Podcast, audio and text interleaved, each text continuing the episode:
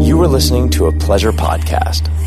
For more from our sex podcast collective, visit pleasurepodcasts.com. So, really quickly, I just need to explain why I so desperately need you to support my podcast. Currently, I'm bringing in enough to cover the expenses of producing my show, but there's not much left over after all the bills have been paid. One big thing on my wish list for this year is I really want to take my show to the AVN convention. But that is going to cost me a fortune, and I cannot do it without your help. Imagine all the amazing interviews I can get there in the middle of the biggest porn expo in the world. There's so much more I want to do with this show, but I don't want to bore you with all the details, and I know you want to get back to the interview. So I will say this. Please seriously consider supporting the show that you love so much. You can join my Patreon for as little as $5 and get access to the interview streaming live, as well as lots of other bonus content you cannot get anywhere else. There's also a lot more that I offer if you can afford to shell out a few more bucks. So go check out everything that I have to offer at patreon.com slash Holly Randall Unfiltered. Now, if you really can't or don't want to, for whatever reason, support my Patreon, please consider purchasing something from one of my sponsors. Just make sure you use my code. They will only come back to sponsor more episodes if they see their investment paying off. Thank you guys so much. And if you have any questions or concerns, please feel free to email me at hollyrandallunfiltered at gmail.com. Hey everyone, I have some very exciting news for you. I am going to have one of my most popular podcast guests back on the show, the amazing Nicole Aniston. And not only that, we are going to stream our interview live for free to everybody as it happens. So August 28th at 4 p.m. Pacific Standard Time, if you log into either my YouTube site, youtube.com slash Holly Randall Unfiltered, or if you join my Facebook group, facebook.com slash groups slash Holly Randall Unfiltered, you will be able to watch the interview live and even submit some of your own questions. So make sure that you join us. That's August 28th at 4 p.m. Pacific Standard Time for my interview with Nicole Aniston. Today, my guest is John Stagliano, a literal living legend in the porn industry. He's considered one of the pioneers of the gonzo porn style, which essentially is breaking the fourth wall and accepting the camera as a character in the scene. This genre of shooting now dominates the landscape of porn, and John is a big part of that. He also created The Fashionistas, an award winning erotic film that had a budget of $500,000, and it's considered to be one of the greatest adult movies ever made. He's even made it into a theatrical dance show that played in Vegas for about four years. Alongside John's accolades, he's also been the center of so many important and controversial issues in our world HIV, consent, and obscenity. We actually never get to talk about the obscenity case that he fought and won back in 2008, which is a shame, but there's so much to John's life that we just didn't have time to cover it all. So I highly recommend you look that up and read about it. So we've established that John is an incredibly significant and well respected figure in the adult industry. But it's difficult to be such a big player in porn for so many years and avoid controversy altogether. And, and this is where things get a little bit tricky. If you listened to my episode with Ginger Banks, you know that she had some issues around her pro porn debut Cam Girls, which she shot for Evil Angel, and her issues um, specifically related to John. So he asked to come on to tell his side of the story, which of course is only fair. And I want to actually thank Ginger for being so cool about me interviewing John. When I told her I was going to have him on, she agreed that he should be able to tell his side of the story and that everyone should have their say. So I thought that was a real testament to Ginger's character. So, Ginger, thank you for that. Now, I need to say some things right off the bat about this interview before you listen to it. This was a very difficult conversation for me to navigate because I like and respect Ginger and I like and respect John. And to be honest, I don't know either of them terribly well, nor did I have any part in their dispute whatsoever. So It's at this moment in which we are discussing some pretty serious subjects that I feel a little bit unqualified as an interviewer. Don't forget that this new career trajectory of mine, a, a podcaster, I guess is what you call it, it's still something very new to me. This podcast is only two years old. I never went to school for journalism. I don't have years of experience as an interviewer. I am definitely learning as I go along. And, you know, it's all fine and good when we're having positive conversations about one's experience in porn or relating funny stories. But when faced with a controversy where one person says one thing and another person says another, and I can see both sides to the story, how do I handle that? I honestly never pick sides in porn drama. In fact, I do my best to stay out of it. And it seems that I have now willingly plunked myself right into the center of it. Because in the end, I am a part of the industry. I do work with these people on a regular basis. And overall, I really like all of them. Okay, maybe not all of them, but everyone mentioned in today's interview for sure. I'm not some outside interviewer who can piss someone off with a careless remark or allow an accusation to ride without challenging it and not somehow have it come back and bite me in the ass. These are my colleagues. These are my coworkers. I don't get to write off their experiences as some one time human interest story that I covered and be done with it. So, how do I handle this kind of controversy that has come up on my show? Do I want everyone to like me and want to work with me and therefore produce some kind of bubblegum podcast where everyone is happy and proud of their choices? Or do I want to allow people to talk about their real experiences in hopes that we can open up a dialogue about some of the problems that plague our industry?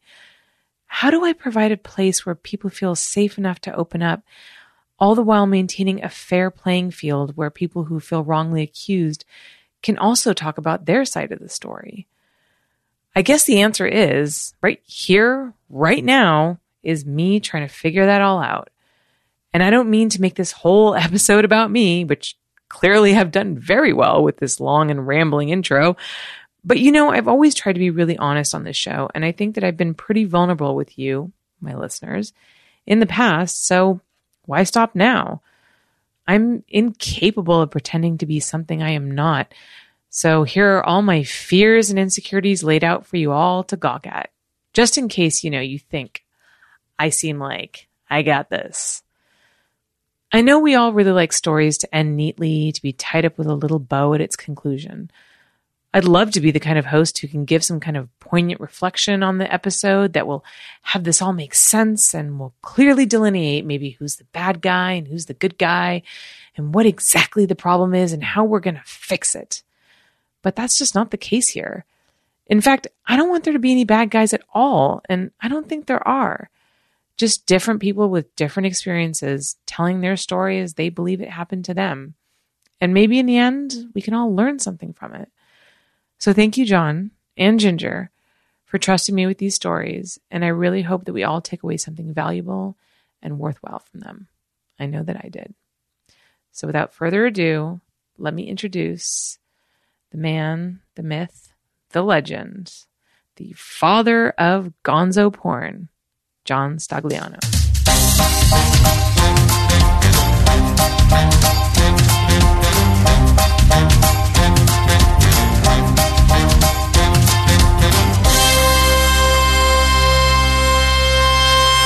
Hello, everybody. Welcome back to the podcast. Today I have um, a legendary man in the adult industry, and I'm very excited to have him here today. I've actually been pestering him for a little while to get him on the podcast, and uh, finally, it's finally here. We did talk about it once before. We did talk about it. Uh, yeah. It was in my head when I. Yes. And then you promptly forgot about it because I don't know. You might have a whole company to run. Oh, podcast. What's a podcast? when you asked me, I probably didn't even know what a podcast So I should probably tell you all that is John Stagliano. So, hello, John. I also completely forgot. I've been so distracted this week to tell you that we should put on our headphones. Our headphones. Okay. There's sound Oh coming through my these. We can hear what's being recorded. Yes. Okay. Okay, but my ear I am wrong. not on top of things today. This is wrong. This I is left. wrong. this is going to take forever.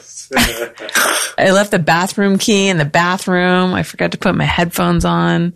You have me all aflutter. Wow. wow. I hope that's a positive thing. So, um, as I as I mentioned previously, my mother says hello. Um, Is- Can I turn these down a little bit? This is a little loud. you don't like my voice Oh, yeah. screaming in your we ear? can talk like this. S-. ASMR. yes. How does that sound? Is that okay? That's perhaps. Okay, Thank cool. Um, because you're one of the few people in the industry that my mom, that's still in the industry that my mom recognizes or remembers because, you know, it's, it's been a long time and it's full of new people. Um, so how long have you exactly been working in the adult Exactly. industry? Way before you were born, young lady. Yeah, I don't know. I answered an ad at the UCLA Placement Center in Mm-hmm. 1973 when I was a student there. I was looking for part time work, and Bill Margold was running Pretty Girl International. You might know who these. Oh, yeah. I know who Bill Margold is. are. And uh, they were looking. He was looking for girls. Yeah. But I answered it, and I said I was a writer also. Whatever. I came in, visited him. I wrote a couple stories for his little porno newspaper that was on newsstands. It was Right. called Yes. Was the name of it. And I wrote the first one. He liked it. He published it. I got paid a penny a word, fourteen dollars and fifty cents. Wow. And uh, then he sent me out on a job to do a little caning thing. I got paid 35 bucks. And uh, I wrote a story about that. And then he put me, sent me out on some other jobs. I wound up doing a little bit of hardcore. I wrote- Now, performing in it or directing it? performing. Performing, 'cause you started off as a no, performer, we're right? talking, I was barely 21 years old. Okay.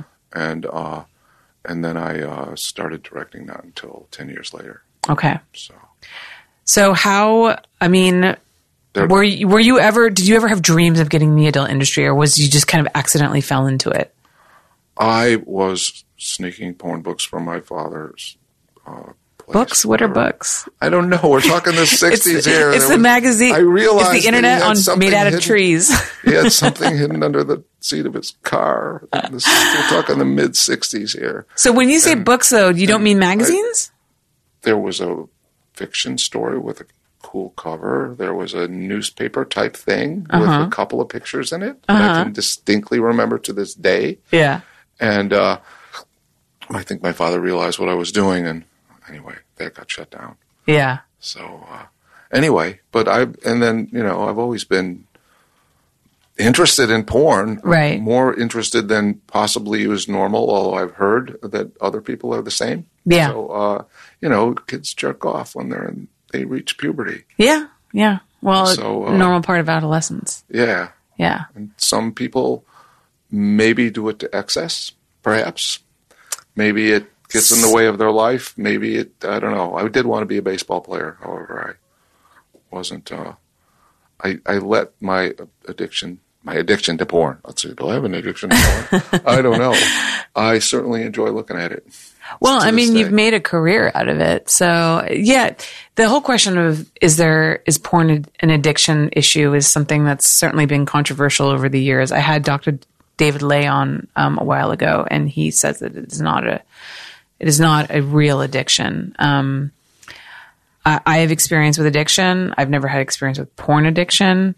Um, I think anything that releases dopamine and makes you feel good and makes you experience pleasure can be something that can at least be habit forming in a negative way because, you know, as human beings, we're pleasure Yes. seekers. I mean, anything. Yes. It can be anything. It can be food, exercise. I tend to watch too much baseball. there you go. You have addiction to My baseball. son would say I'm addicted to it because he wants me to play video games, which he arguably is addicted to. So right. Whatever. Where it's just, we're all battling something. Yes. Um, So you started off as a performer, and how did you transition into directing? How did that come about?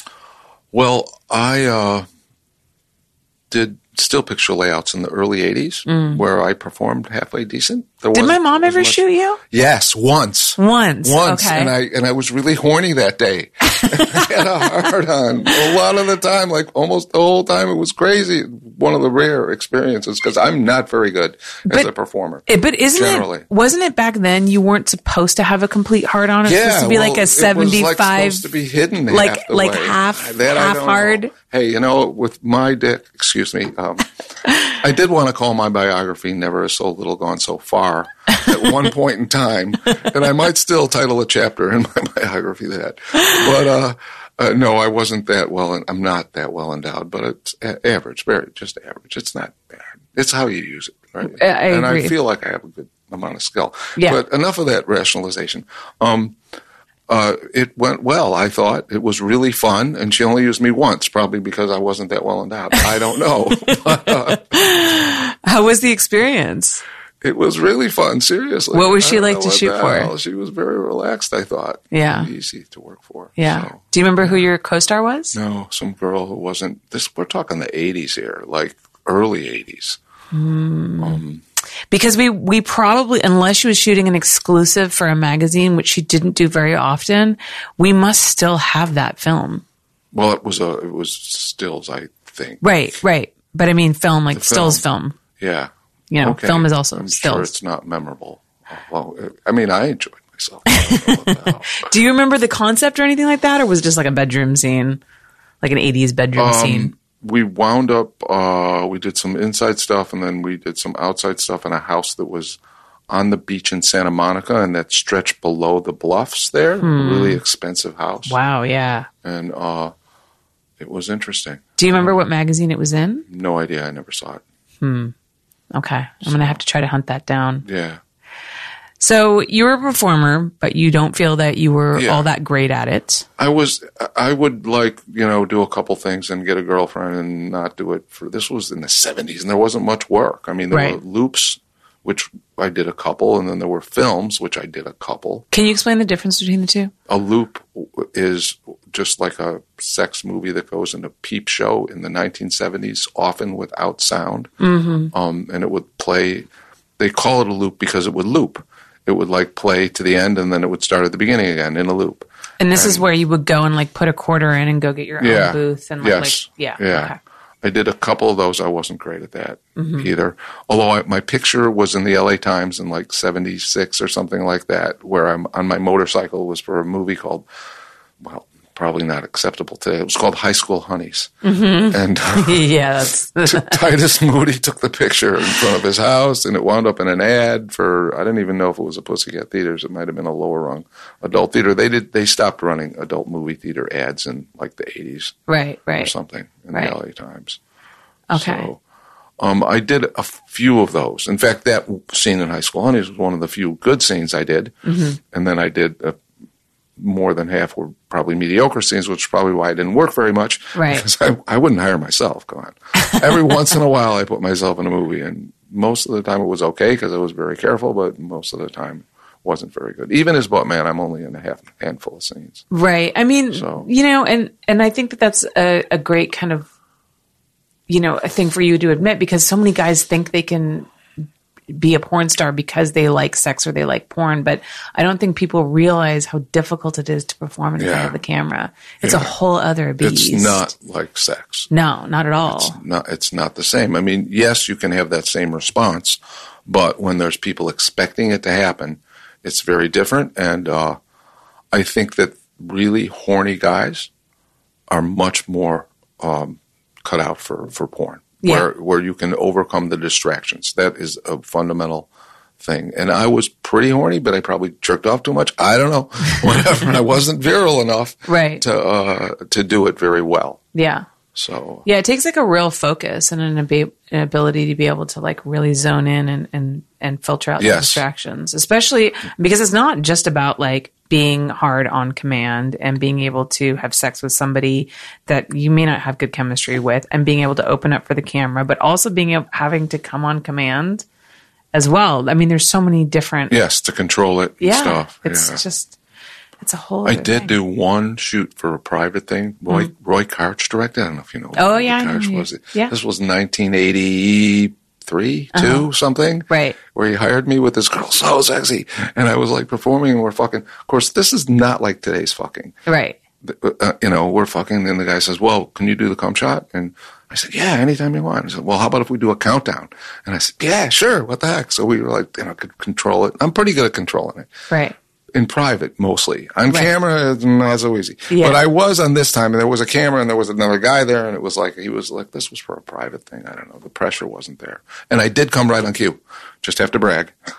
So uh, that's uh, that was the high point of my porn career. it was all downhill from there, pretty much. Well, I don't know. I mean, it all depends on how you look at it because as we mentioned, you became a director and then you ended up like starting and running a very successful company that is still, you know, one of the top companies today. So, can how did that come about? What was the first thing that you directed and how did Well- that opportunity present itself? So, Pretty Girl International, which Mm-hmm. was not run at the time, uh, uh, Bill Margold turned it over to David House, who was a still photographer. He had Mm-hmm. shot me a half a dozen times. I was pretty good at stills. Mm-hmm. I was lighter, was a male stripper. I was in the first show at Chippendales, Really? 1979. Yeah. Oh my gosh. I've had a lot. I entered puberty at the time of the sexual revolution in the 60s. Right. Um, so I've had an interesting life in that regard. And uh, anyway, so I did still pictures for David. I did still pictures for other people. And this was 81, 82, into 83. In 83, David was saying, well, there's this thing where people are shooting on video and not film. And it's a lot cheaper. And uh, I have this guy, this photographer that, um, or filmographer that, that I'm working with named Bruce Seven, who you might remember.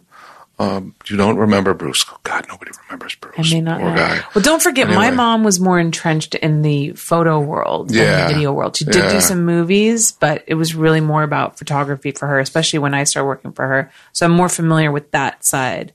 Bruce the was industry. yeah. Bruce was pretty popular uh, in the eight, late '80s and Mm-hmm. up into the early '90s. He did some stuff. Uh, and uh, anyway, so Bruce was producing another video. He had worked in the movie studios and stuff, and I met Bruce with David House, Mm-hmm. and we concocted a plan where Bruce would be the cameraman, and we'd rent his house and rent his camera, and me and David House would split the movie, and I I wound up financing most of it, but it was David's would be this still cameraman for free, and he would help organize it and get the casting and all that stuff. And the first scene, um, David was going to be the videographer, the cameraman, and he missed the cum shot because he was worried about Bruce Seven shooting the stills, and they were trading, and he, he just like said, "Oh, okay, maybe I can't do this." Wait, how did he miss it? Was he like because he somewhere he, he- else? He, turned the camera off while Bruce was getting stills, and and the actor who was a friend of mine came when he wasn't supposed to or something. I don't know. It was Oh, because you guys I were like uh, trading off still. yeah, kind of at the yeah. It was uh,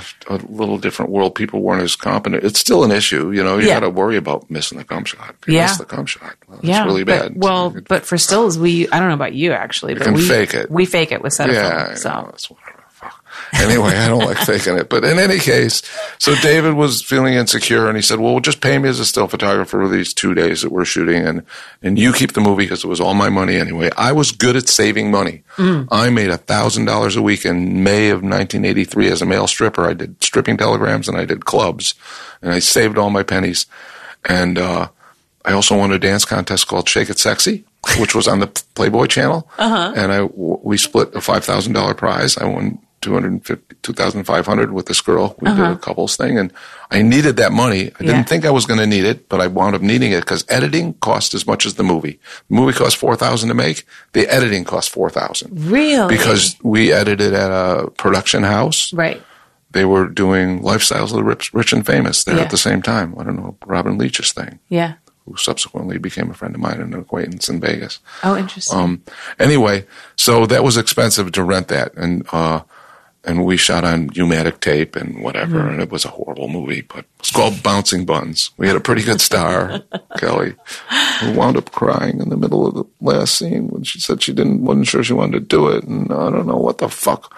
oh dear. Um, and then she was fine, and she went on to become a star in the business for a while. But this Huh. was her first day shooting. It was her first scene. She'd only done Girl Girl for Bruce Seven before that. This was eighty three. Yeah, there yeah, yeah. was no porn business. People were a lot treated us more like criminals back then. I Yeah. hate to say it. Yeah. Um, but then she understood the business and got into it. I mean, it was another guy. With, the scene she was doing was with another male stripper friend of mine that I knew Right. who was a really horny guy. Right, With right. a big, with much bigger dick.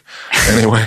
and uh, Woody Long was his name. Okay. His stage name. So, Don't remember him. no, I don't think he would. No.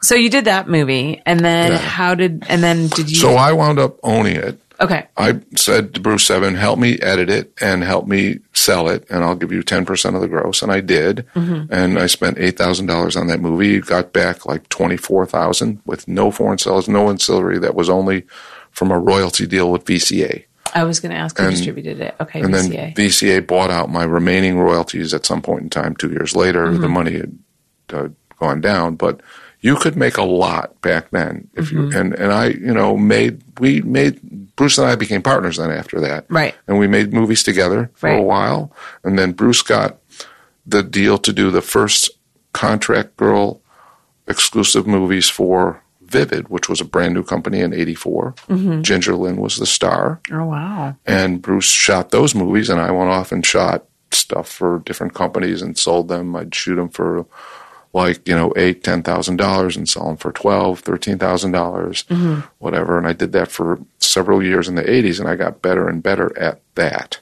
Right. to the point where I also started getting rid of production people because I found that a more intimate set, from my point of view as an mm-hmm. actor, was always better. right. I didn't want to have a boom man, you know, in there. Why not put the mic on the camera? Right. You know, we had a videographer.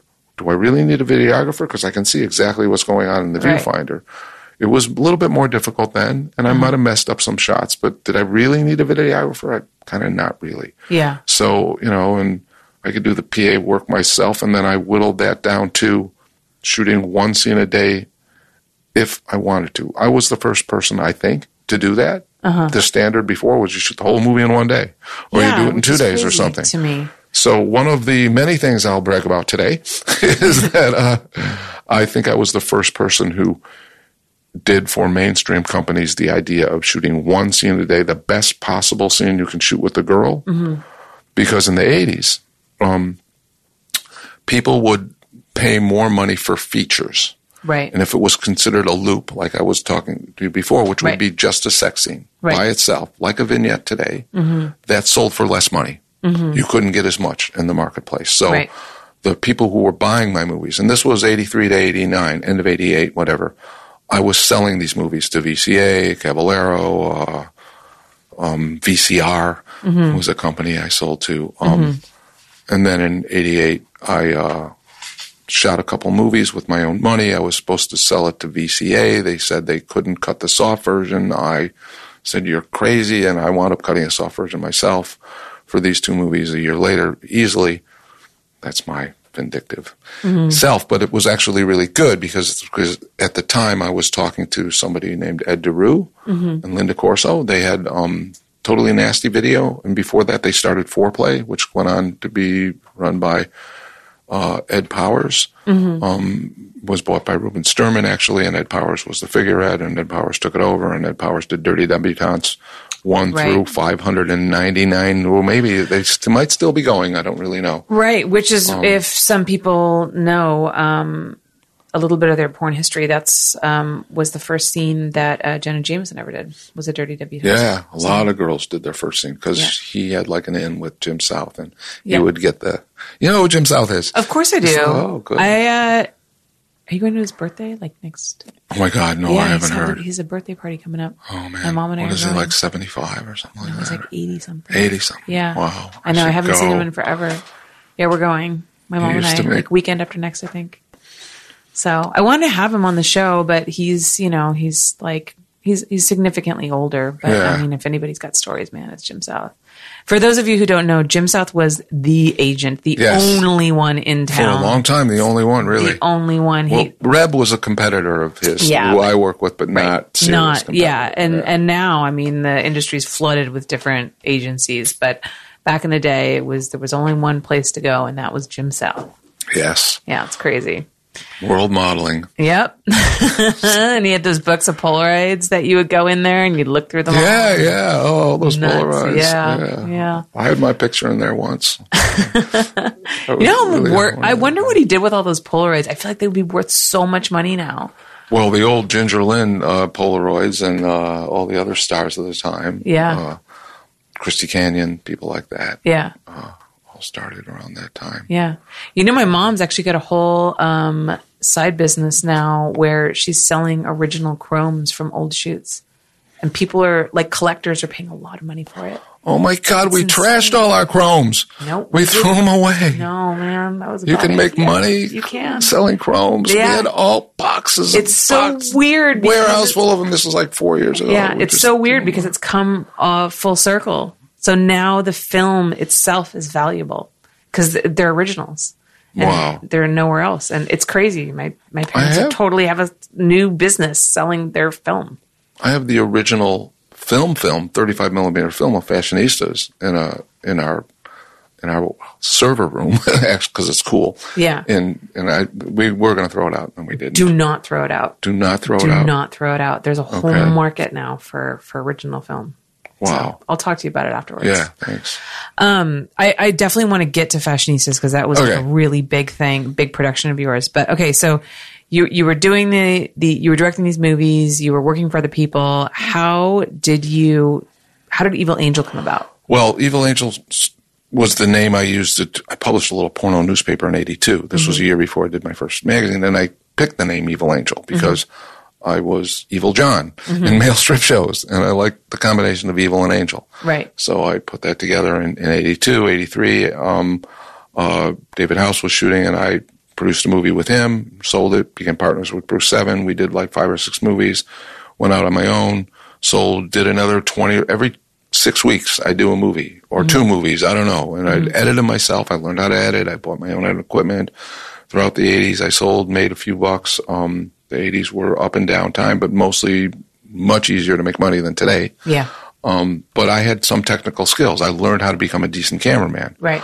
I learned I, there was no autofocus on camera, so Right. you had to focus yourself, of which I've had a detached retina, and I can't see well enough right now to do that. So thank God for autofocus. but um, that was through the '80s. I did my 30 or 30 some movies and stuff like that, and then VCA didn't want to buy those two movies. I shot it in '88. I kept those. I knew Ed DeRue because we had me and Bruce had done some stuff for him. He helped me get started. Linda Corso, his wife, was uh, my salesman. That was our first release was January of '89 Wow. and uh, that was Dance Fire. And I did eight movies um, that year, which continually started to sell a little bit more and a little bit more until the summer. And um, I some of them were more complicated features. All of them were stories. You know, oh, you got close-ups here and storytelling. You know, and it was really intriguing to me. I did my own editing. I really liked it. In the summer of uh, '89, I said, "Well, I got this other idea. I want to try this lower budget." It's um, first person POV. I'm in the movie as the cameraman, which was kind of a, a, a variation on an idea someone else had suggested where people were looking right into the camera and you recognize the camera. So I wanted Yes. to do that, but I was a better cameraman and, and I wanted to do handheld and stuff. And I combined it with another fetish idea, which was a butt fetish idea. Right. I thought butts were undervalued. To this day, I think maybe they're undervalued. I don't know. People were into big tits and not into ass so much because. I don't know. I feel like butts have had like the. Oh, they've had a, oh yeah, they're great run for the last 20 years plus. like I feel like people are really into butts now. I mean, it's becoming bigger. 1989, not. No, Where people right. wouldn't admit it, except guys would look, you know, construction workers would say, oh, that girl looks like two puppies fighting under a blanket. Yeah. You know, with the cheeks bouncing back and Yeah. forth. Anyway, I, so I, I knew that from personal experience, what I liked and what other people like to look at. So I said, well, let me combine these two ideas. I'll do first person POV and I'll do a butt fetish movie. And my girlfriend at the time, because uh, Batman was out the summer of 89 also, said, Yeah. well, why don't you call yourself Buttman? And I said, oh, man. This was Brandy Alexander. I don't know if you remember Brandy. Yes, I do. Anyway, she, she was smart. She was my girlfriend at the time. And I said, I don't know if I want to call myself that in, or in the movie or call it that and whatever. And I said, okay, we'll call it The Adventures of Buttman. And it became a big hit. It became a big hit, and a lot of people credit that with um, being some of the first Gonzo scenes and kind of introducing the whole premise of Gonzo. Well, where you recognize yes, the camera. The camera. There's, there's, I could talk forever about Gonzo, but there, I'm credited with starting Gonzo Right. because Bobby Hollander though did an interview thing where girls would look right into the camera in Right. some of the scenes, and that one might have been '87, Mm-hmm. something like that. There was a guy I ran into who used to shoot film of girls giving himself blowjobs, and it played in theaters, and I mm-hmm. actually saw a couple of them. Okay. So it's not like girls looking into the camera was brand new, but it mm-hmm. was hardly exploited at all. Right. I had seen somebody taking stills, or on the cover, they had this guy with this big dick, and the girl's got a dick in her mouth, and she's looking right into the camera. Right. And you'd never seen that before, and it just stood out like crazy in this bookstore. And I said, "That's what I want to shoot." Right. And that's what the Adventures of Buttman became, being sexy right into the camera, with the addition of what Hunter Thompson did in interviews and books was he interjected himself into the interview, like his evaluation of the interview, of the interview uh, subject and stuff like that. And AVN came up with the word gonzo to apply to what I was shooting, which was Which they borrowed from the Hunter S. Thompson Yes. journalistic. because gonzo writing was Right. what that was called. So they called it gonzo filmmaking. Right. And because I'm looking with the camera, oh, that's pretty. Oh, let me look at your tits. Oh, okay. I'm Right. moving the camera up and down and, and examining the girl's body and evaluating it, or walking down the street. And s- I, I, my premise was to be as believable as possible and as real as possible. That was mm-hmm. my goal in all my Buttman scenes, with the addition of storytelling and weird gonzo stuff, weird vignette stuff what would be called vignette today. Right. Not at all like what Ed Powers did. Who did 10 months later, Ed Powers did Bus Stop Tales, mm-hmm. which had a recognition of the camera and a mm-hmm. guy picking a girl up at a bus stop and the girl's looking right into the camera. Mm-hmm. Not really done the way I was doing it, Right. but pretty much contemporary to me. Also, it was in the air to have imperfect camera work. There were these commercials on TV in the summer of uh, 89. This was 88, 89. God, I'm getting old. I can't remember the years. Summer of 89, where like the camera would zoom in and would shake a little bit and would move. Oh, there's the subject and stuff. The demand of being like perfect camera work Right. in commercials on TV wasn't was changing. People understood that it was a camera and that it, it, it moved to the right subject. And if you had an intelligent cameraman, you could look like you were being awkward, but then it would go into the what you really wanted to see. Right. And that was done for effect. So that was in the air at the time. Right. Geraldo Rivera was following cops around with a cameraman, which was reality kind of gonzo news uh, reporting Right. and stuff. That was being done in 88 too. So it was in the air what Right. I did, but I was the first person to exploit this idea. Yeah. I'm going to take credit for it. Uh, we're going to give you credit for it. It's okay. You can take the credit. Take it. okay. So, so then you moved on and you did, you created Fashionistas, which was also a Las Vegas show as well as a very Yeah. popular movie. And that was something entirely different. What came first, the movie? Oh, the movie. Okay, that's what I thought. But my dream had been, in fact, I got into porn explicitly with the idea that I wanted to do a dance show, that I wanted to finance myself. And I'm lying on the beach in like the, the spring of, uh, or towards the summer of, of 83. And Hmm. I'm thinking, oh, I don't know what I'm going to do with my life. I've been a male stripper for a few years. I just turned 30 years old. I need to do something. I was publishing this little porno newspaper, but I wasn't making much money on that at all. And I decided, okay, I'm going to produce a porn video that this guy David House had suggested doing. And my goal is to make enough money to do a dance show, to do some serious art, not just trashy porn, but serious art. And that's what I wanted to do, you know? And, uh, so what, what was I trying to say? The, um, the, the purpose of, of, of my career was a, this dream to, to do this dance show, which mm-hmm. was always in my mind. So mm-hmm. between the summer of 83 and the summer of 2003, I made more and more money. And then I did this movie, which I shot in 2002, which was Fashionista, shot a 35 millimeter film. I didn't even do the budget. I had always done a budget. Okay, I'm going to spend this much money on the movie. Probably, yeah, can I get it back? Whatever. I was so successful doing Buttman and Evil Angel was doing pretty good. We're talking the early 2000s here. Right. That I didn't have to worry so much. I knew I wanted to do something really good, so I wound up spending like $500,000 on fashionistas and thinking I'll never make my money back. In the BTS, you can hear me saying, "Yeah, I'll buy that that um, Aston Martin if I make money on this movie," which I thought was a crazy idea that I would make money on this movie. As it turned out, I tripled my money or something like. I mean, we sold hundred thousand pieces of that at Wow. double price because it was two discs, and we just said double price, and people wanted it because it was popular, because it was well done, and it had Rocco Siffredi as a star, and it had a, a, a Belladonna as the star. I mean, the casting was really fortuitous. In addition to Taylor St. Clair, who was really, really good as the foil in the in the three way love kind of thing that we did, she was amazing. and uh, I couldn't have done that movie and had it be as good without her. Right. With any one of those three people. And then uh, it just worked. And I had a cinematographer who uh, was a Buttman fan who would send me a fan letter in like 92. And we did face dance together. And he had this different way to light. He used Kino flows. Nobody was using in 1992. Everybody So- was using standard lights. So funny because So that's everyone uses Kino. everybody uses Kino Yeah. flows now. What it's kind of moved on to LED lights and stuff like Right. that, but they're similar. Yes. Um, so anyway, that was the beginning of that. And so he came to, to me, uh, or I was still in touch with him through the 90s, although we didn't work together after 90 92 until 2002. And I said, I want to do this film. I need a good uh, cinematographer. He looked at my script. He said, well, you know, what is the relationship between these girls? It's not defined enough. So we, I, I wrote more and it was more demanding and that was a huge growing experience for me, storytelling wise mm-hmm. and stuff, because the script became really good. The dynamic between Belladonna and Taylor St. Clair worked out really well, and Rocco was great. And uh, it became a, and it was designed as an introduction to rougher sex too, mm. to the idea of fetish sex, mm-hmm. which implied role playing and mm-hmm. power exchange and things like that Right. it was just an introduction. I mean, the whole idea of the fashionista show is that there's this mainstream fashion designer, kind of like Versace or somebody like that, who wants to branch out into doing fetish clothing. So he's auditioning, looking at DVDs of it. But you don't know that that's what's happening at the beginning.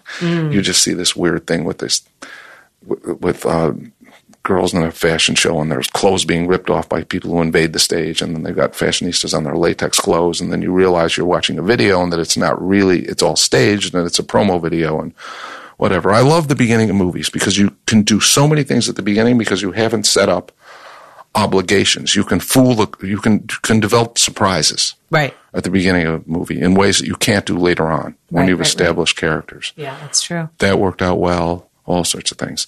So I made all this money on fashionistas, and uh, I thought, well, what am I going to do next? Maybe I'll do a big movie. And I thought, well, I really like some of the music in fashionistas that, that I owned and whatever, and maybe I want to do a dance thing with it somehow. And I went to Las Vegas, and I had friends who lived in Las Vegas who I'd been male strippers with and who I'd, I don't know, some other acquaintances that I knew. And I went to all these cheap titty shows, you know, like Fantasy Girls, which is still playing. Mm-hmm. Yeah, it at is. the Luxor, you know, that was is. playing at the time. I looked at that and, and I looked at these other things. There were half a dozen of them. Mm-hmm. And I said, well, I can do that a lot better and I'll put a story in it and stuff like that. And it'll be sexy and more interesting. And that's what I did. And where did it play? It played at a, well, it was a long development thing, but it wound up going into what was going to be a, what was a new nightclub at a place called Crave. It had been called the Blue Note, which was a jazz club. It went out of business. It was on the edge of the Aladdin Hotel, which turned into Planet Hollywood, and uh, they were remodeling it. I had money to burn, so I invested in the in the whole nightclub restaurant idea. Oh, wow. I lost a fortune, but I I got to build though the stage. There was a stage there. There had been a play there when it was a club, um, and the stage wasn't very good. I built it. We put these big gold hands, you know, and platforms on top. I hired three or four aerialists. I always had in the show were aerialists. Like performing on silks was a relatively new thing uh, at the time. And we did a two girl thing on silks, a sexy kind of thing. That was integrated into all these story numbers. I rewrote the fashionista story to be more softcore, so a little bit fetishy, but I rewrote the organization of it. Um, and, uh, but maintained the whole love conflict thing um, throughout the whole thing. Really, just the center was was redone a bit, you know. But the basic structure of the movie fashionistas is what got translated into a stage show, and I spent millions on it. And it was my dream always to do a dance show, and I mm-hmm. did it, and it got well reviewed, and not that many people came because I don't know. I mean, we you know we made deals with ticket sellers and stuff, and we couldn't get into the front box office at Planet Hollywood or Aladdin because there was this David Saxe guy who had this theater in the back. He already had that locked up with his shows and stuff, and Right. so marketing was a little bit tough. So many marketing meetings for Yeah. years. I mean, the show played for for three years and six months or eight months or something like that, and uh, lost money. Are you glad you did it, though? Sing, uh, it was the best thing I ever did in my life. It was really an expanding thing in terms of my abilities to solve problems and Mm-hmm. to be creative as an artist, and also to do dance because I had been studying dance while this all was going on, while I was becoming a male stripper and stuff. I was taking ballet class when I was 20 years old. I started taking modern at, at, um, at first at a school in, in Illinois, and then when I went to UCLA, I took all the modern dance classes you could take for non majors. Then I started taking ballet and jazz, and I worked as a professional dancer on tour once in like 77 to 78. I wasn't very good, but I was okay. there were girls in dance and there were no girls. I, I, hate to say it, but you know, when you're a young man, 20, 25 years old, you want to position yourself where you can find a woman. Yeah. You know, I mean, that's like a big motivating thing. And right. girl dance, dancers were really sexy to me. So it was very attractive. But that was kind of the beginning. Very early on, even at UCLA, I realized I really like the art of movement and mm-hmm. bodies and stuff.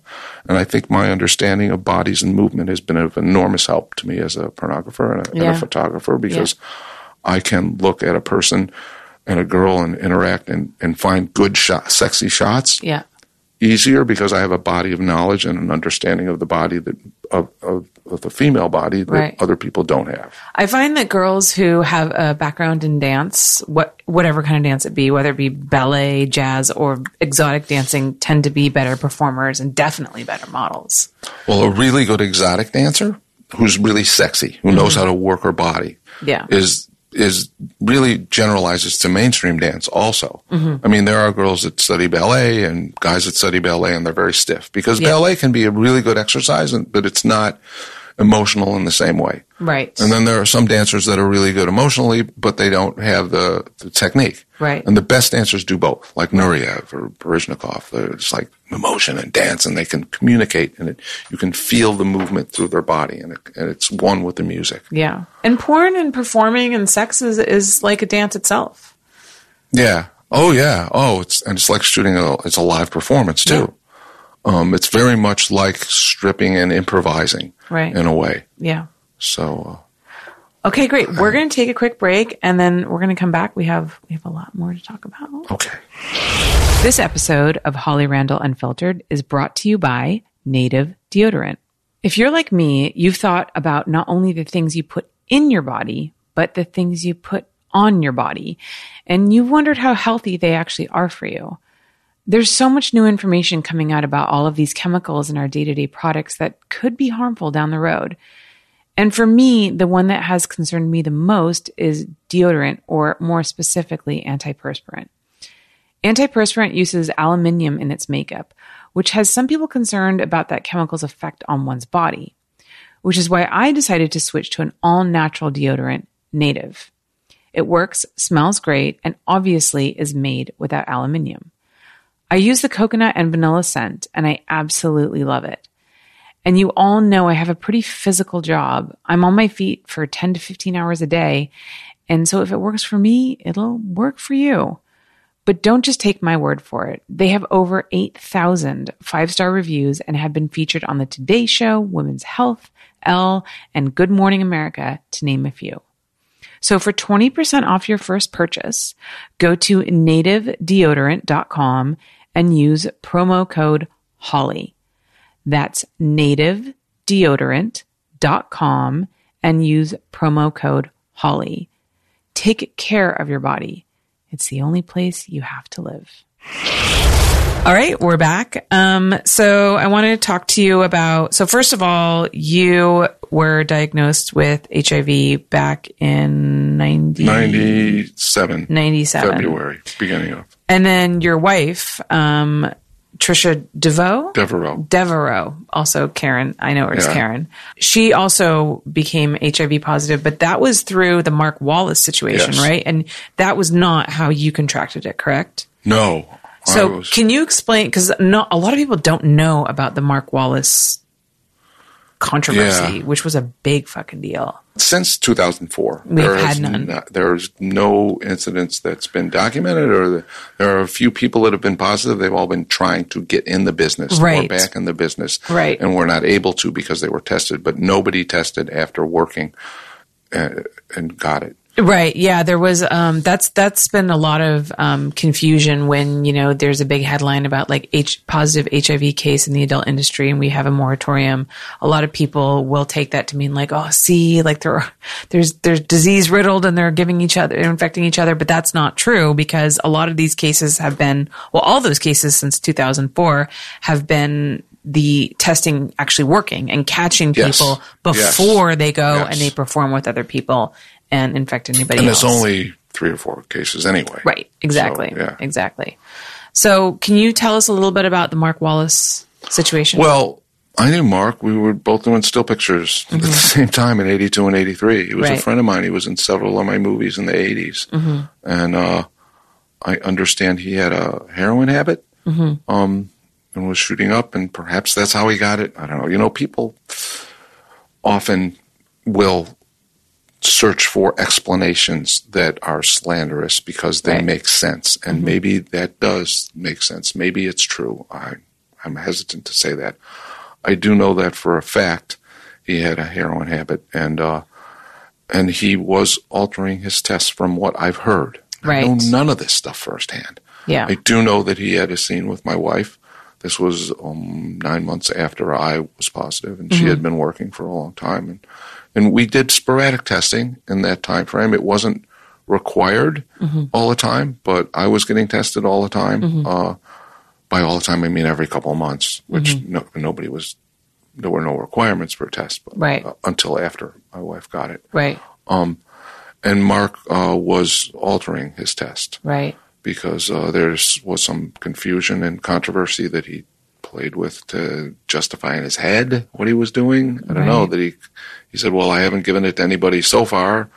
How can I continue?" And Right. it's true; it's really hard to spread. right, However, um, he apparently did to several people, including my wife. Mm-hmm. Uh, and uh, no, it's a really sad situation. It's Yeah. it's interesting psychologically to think about that right, because what would you do in the situation where you desperately needed money and you thought maybe you did, maybe you didn't? I could just blank out my mind and not think it through.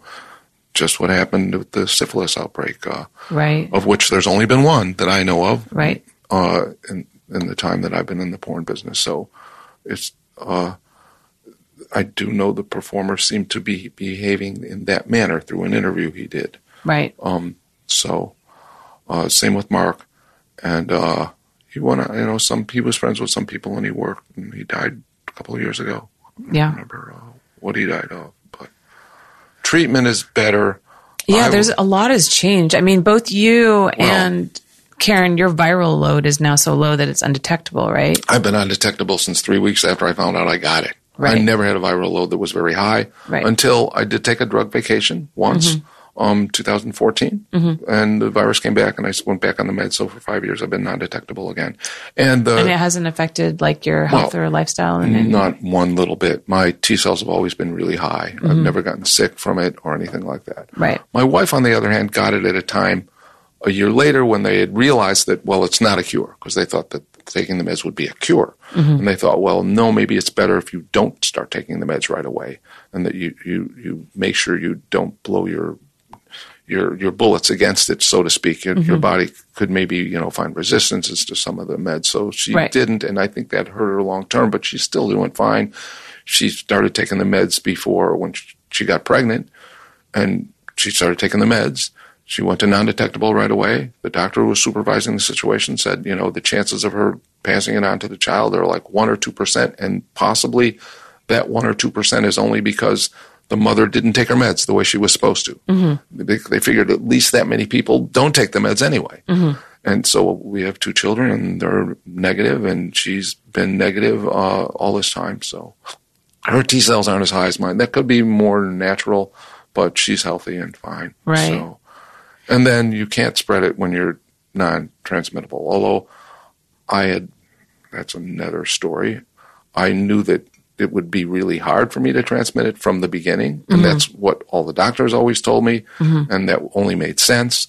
But no one ever did a study until they did a couple of studies in the last three or four years that show Right. that you, in fact, you can't spread it right, when right. you're non-detectable. Yeah, there's been a lot of um, you know, I think misunderstanding and misinformation around HIV, and there's been um, so many advances now, and- but there's still a lot of stigma surrounding it, and that kind of um, really was brought to you when Katie Summers sued you in 2009 for when she did a was Buttman really scene with you. Well, she didn't sue me in 2009. She sued me in 2011 or 12 or something like that. And it went to was the scene in 2009? the scene was in 2009. Gotcha. She started dating Rob Black some year or two after that. Mm-hmm. When he realized he had she had done a scene with me, she said, "Well, he touched you, whatever. You know, maybe you should say that you went through all this emotional stress."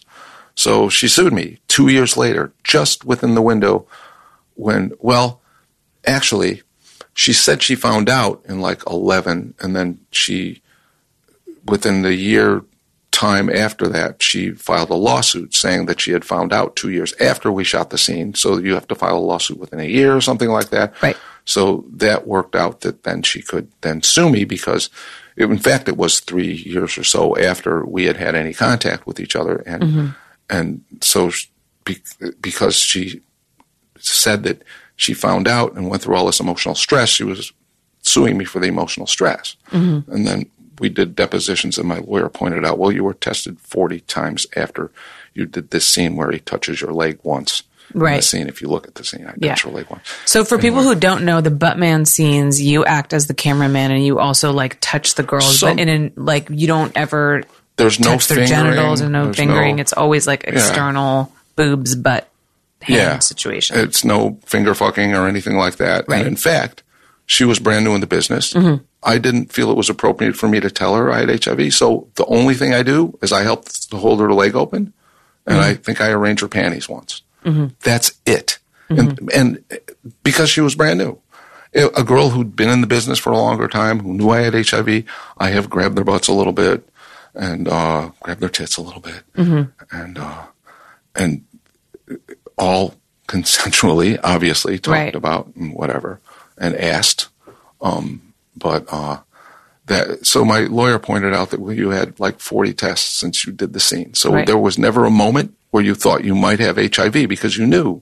First of all, you said you didn't even know he had HIV until two years later, and then you had forty tests in the meantime. So Right. you were tested forty times in between. So there was never a moment when you could have had any emotional stress because you had all these tests. right. And then she started crying on the deposition. It was sad, and Rob Black was there. I wasn't actually there. My lawyer told me about this. I mean, I think she was used by Rob to tell me Mm-hmm. Right. the truth.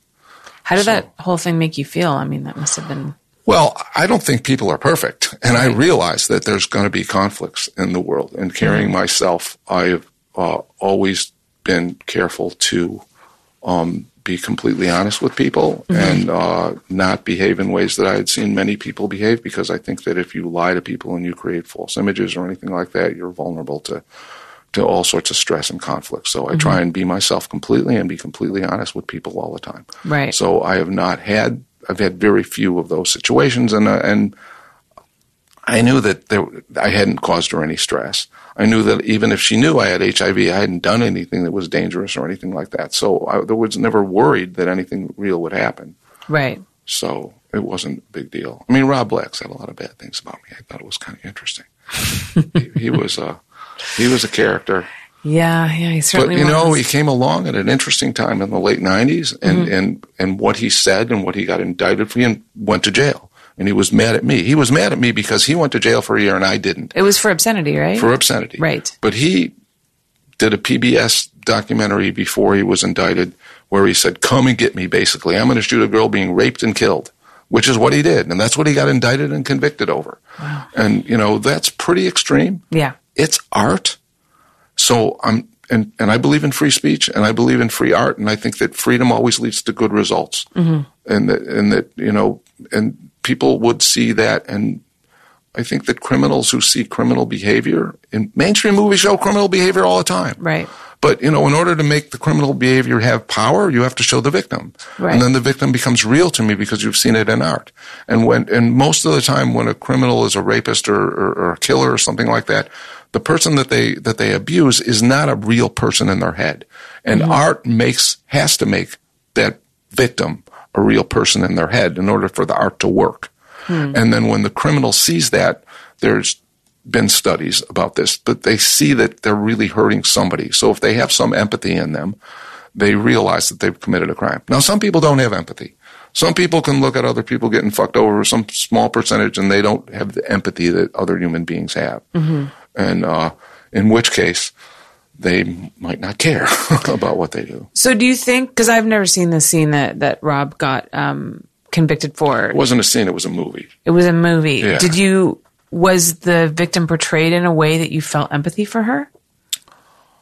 Man, I didn't watch the whole movie. I only saw parts of it. Okay. It was like some boot camp thing where the girls were treated kind of rough. Right. And this idea of treating people rough and the dynamic of human sexuality is such that women like powerful men. Right. So there is some people that have women have rape fantasies, women have fantasies about powerful men being strong with them, mm-hmm. and they know explicitly. I mean, Dana's better to talk about this than I am. Right. It's, you know, I don't have any credibility talking Right. about this. I'm a guy, right? Right. I'm not supposed to talk about it. No, you're not. But- you're not incorrect at all. But those things exist in the world. Right. They're very strong. Mm-hmm. Women are t- attracted to that kind of porn. Mm-hmm. And and they know it's fiction. Mm-hmm. But it, it works with the psychology to be attracted to a powerful man.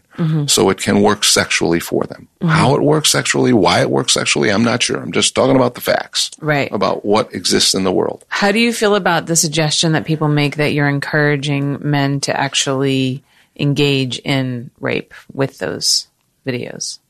That is an interesting question. I think in the end, it has to be determined empirically.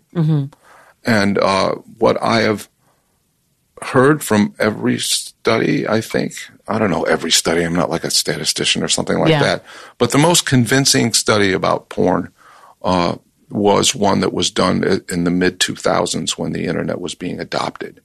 And now, crimes, violent crimes have been going down since the 90s. Unexpectedly, by the way, because in the 90s they did the crime bill and also everybody thought it was going to be horrible.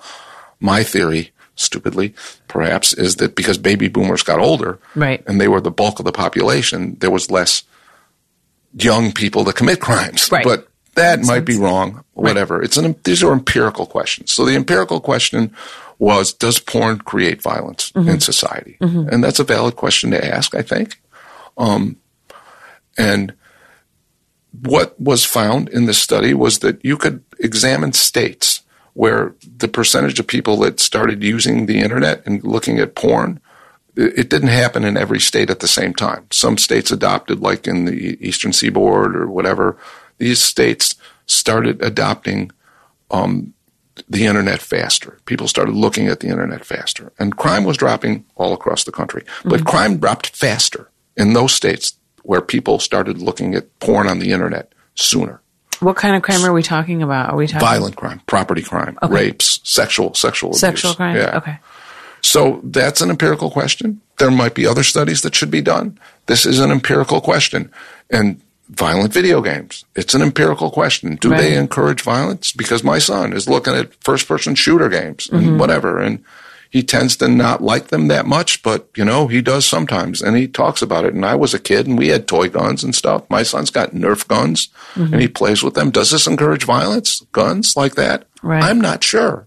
It is an empirical question. Mm-hmm. Um, so maybe more studies will come out.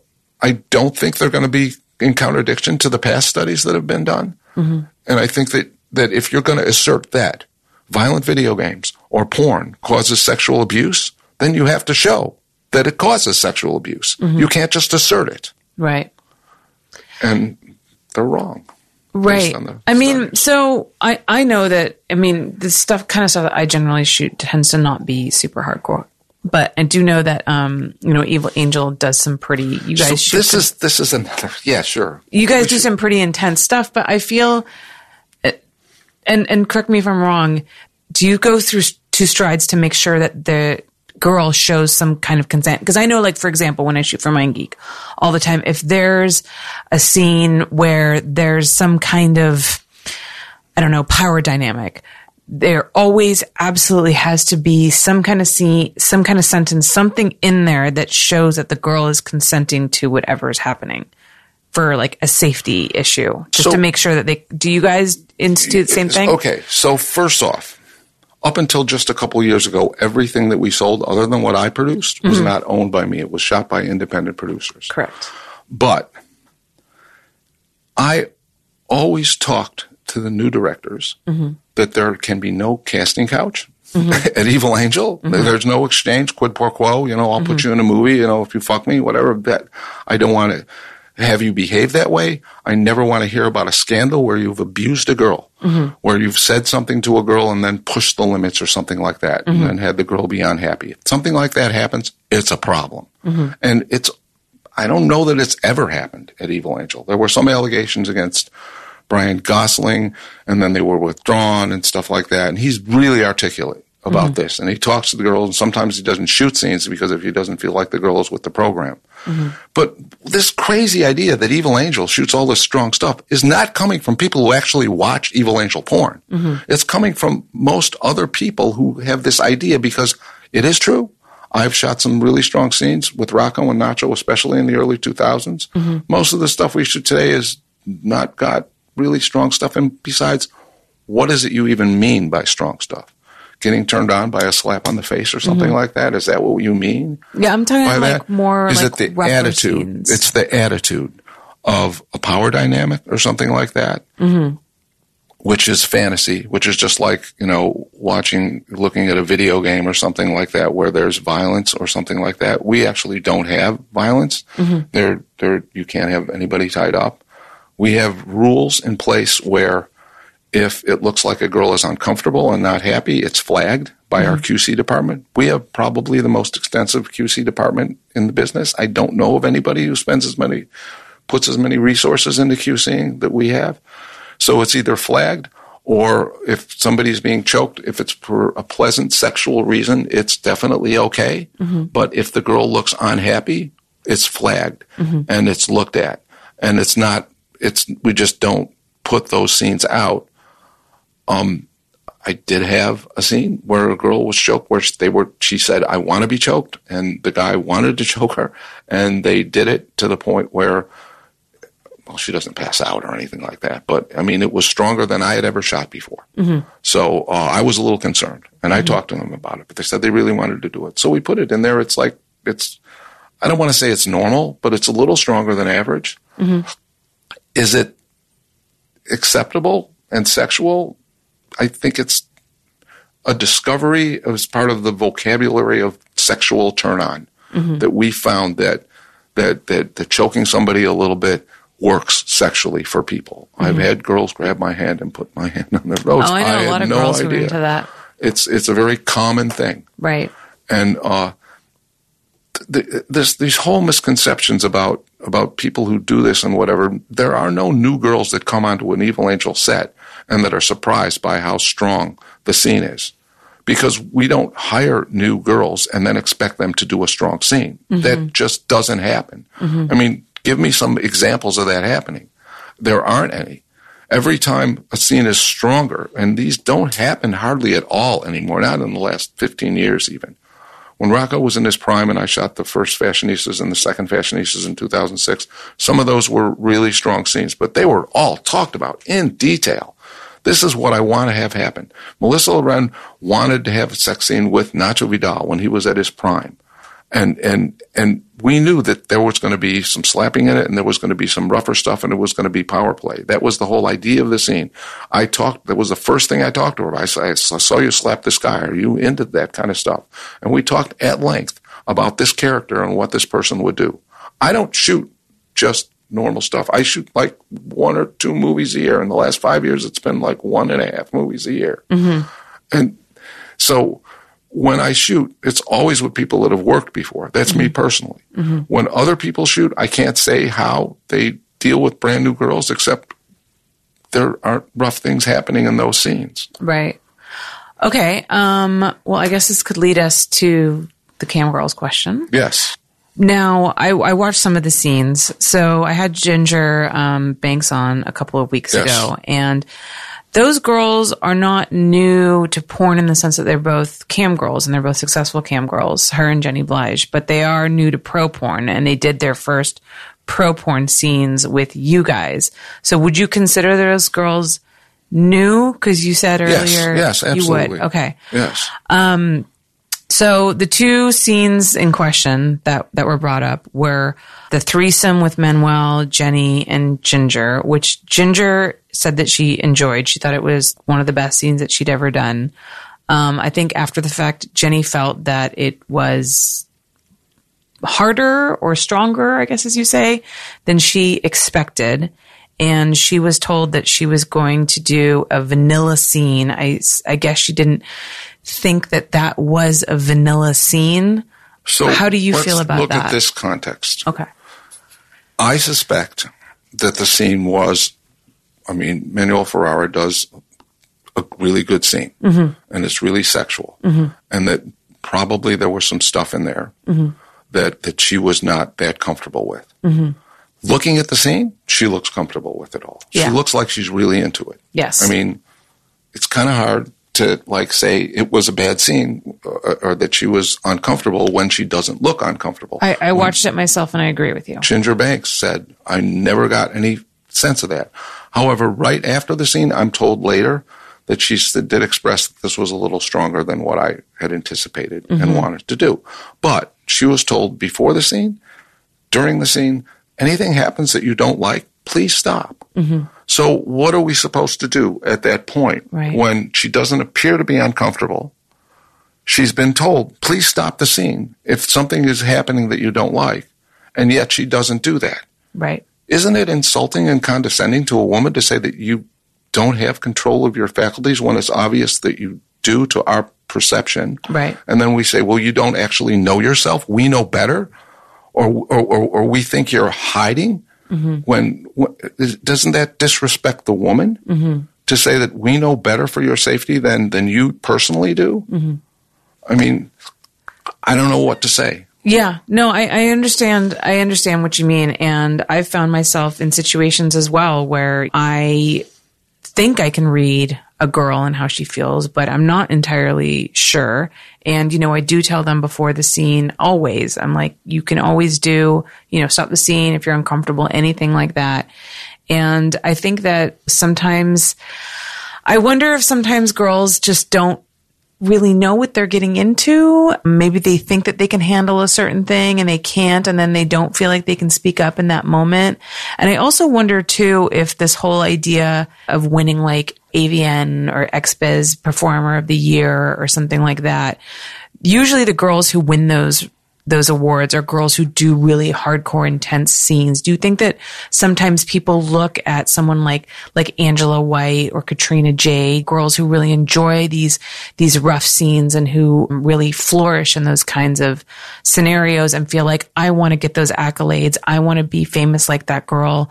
I've got to do those kinds of scenes, even though maybe I'm not actually comfortable with it, but I feel like that's what I need to do to get there. And they don't like recognize that until after the fact.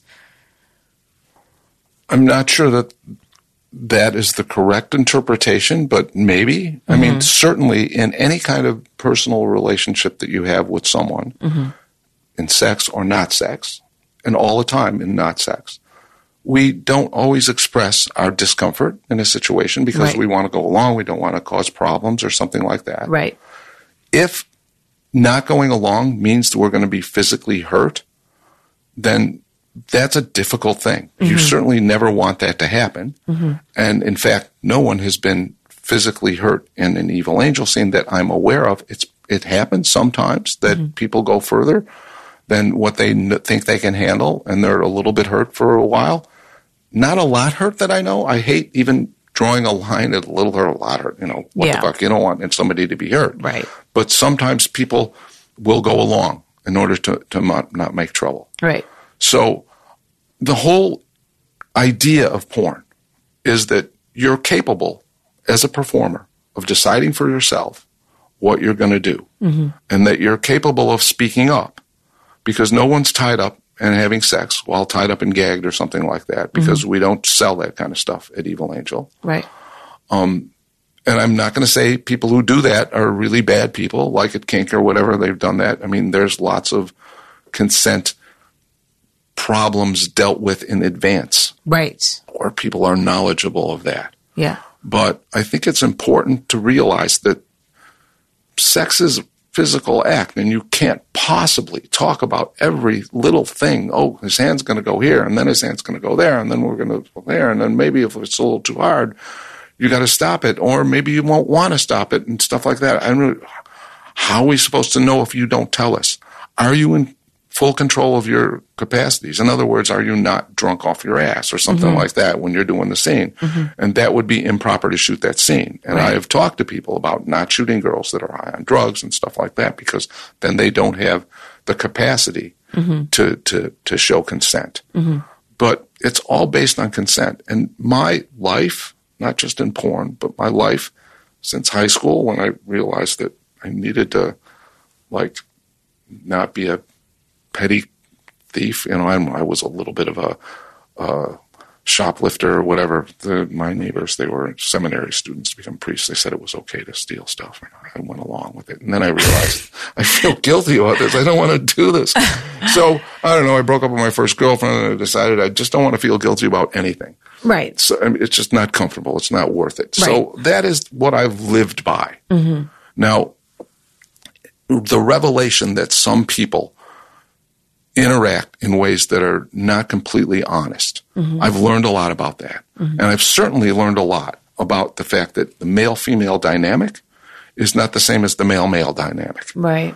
And I've certainly been criticized for interrupting. If I interrupted you too much here, I might have. I don't know. I'm really sorry. I can't help myself. I interrupt men too. Sometimes it's horrible, but it's worse if if it comes from the fact that you don't respect the other person, mm-hmm. like a female, whatever. Mm-hmm. So the the the real question is: Are you sensitive to the person, and are you giving them the ability to say no when they want to say no? Mm-hmm. And I have always striven to do that. And I have seen bad producers who talk behind the performer's back and say, well, I really kind of want to do this. Maybe we can just push it a little bit harder or something like that and get that, even though they don't really want to do it. I want to get it out of, out of them anyway. Mm-hmm. I have explicitly not wanted to do that. And Right. this didn't start this year or last year. This started in, when I first started shooting movies. Mm-hmm. This is part of my personality. I, I, I'm, I find it unnecessary to put all this out in writing, but I can see how some people feel that it is necessary because it is true that when you hire a director, you don't have intimate knowledge of how their brain works all the time. Right. You know, and it's better if it's written down. Right. So I understand that. But I do feel like I've talked to, with my directors. One of the things I say to my directors all the time, especially when we were doing well and we were making a lot of money, it's like, you got to understand, you're negotiating the price with the girl and what she's going to do all the time. And she might be relatively new in the business, only done it two or three times. Maybe it's the first time she's done it. You've mm-hmm. done it a hundred times, a mm-hmm. thousand times. You're better at it Right. than they are. right. So pay them a little extra.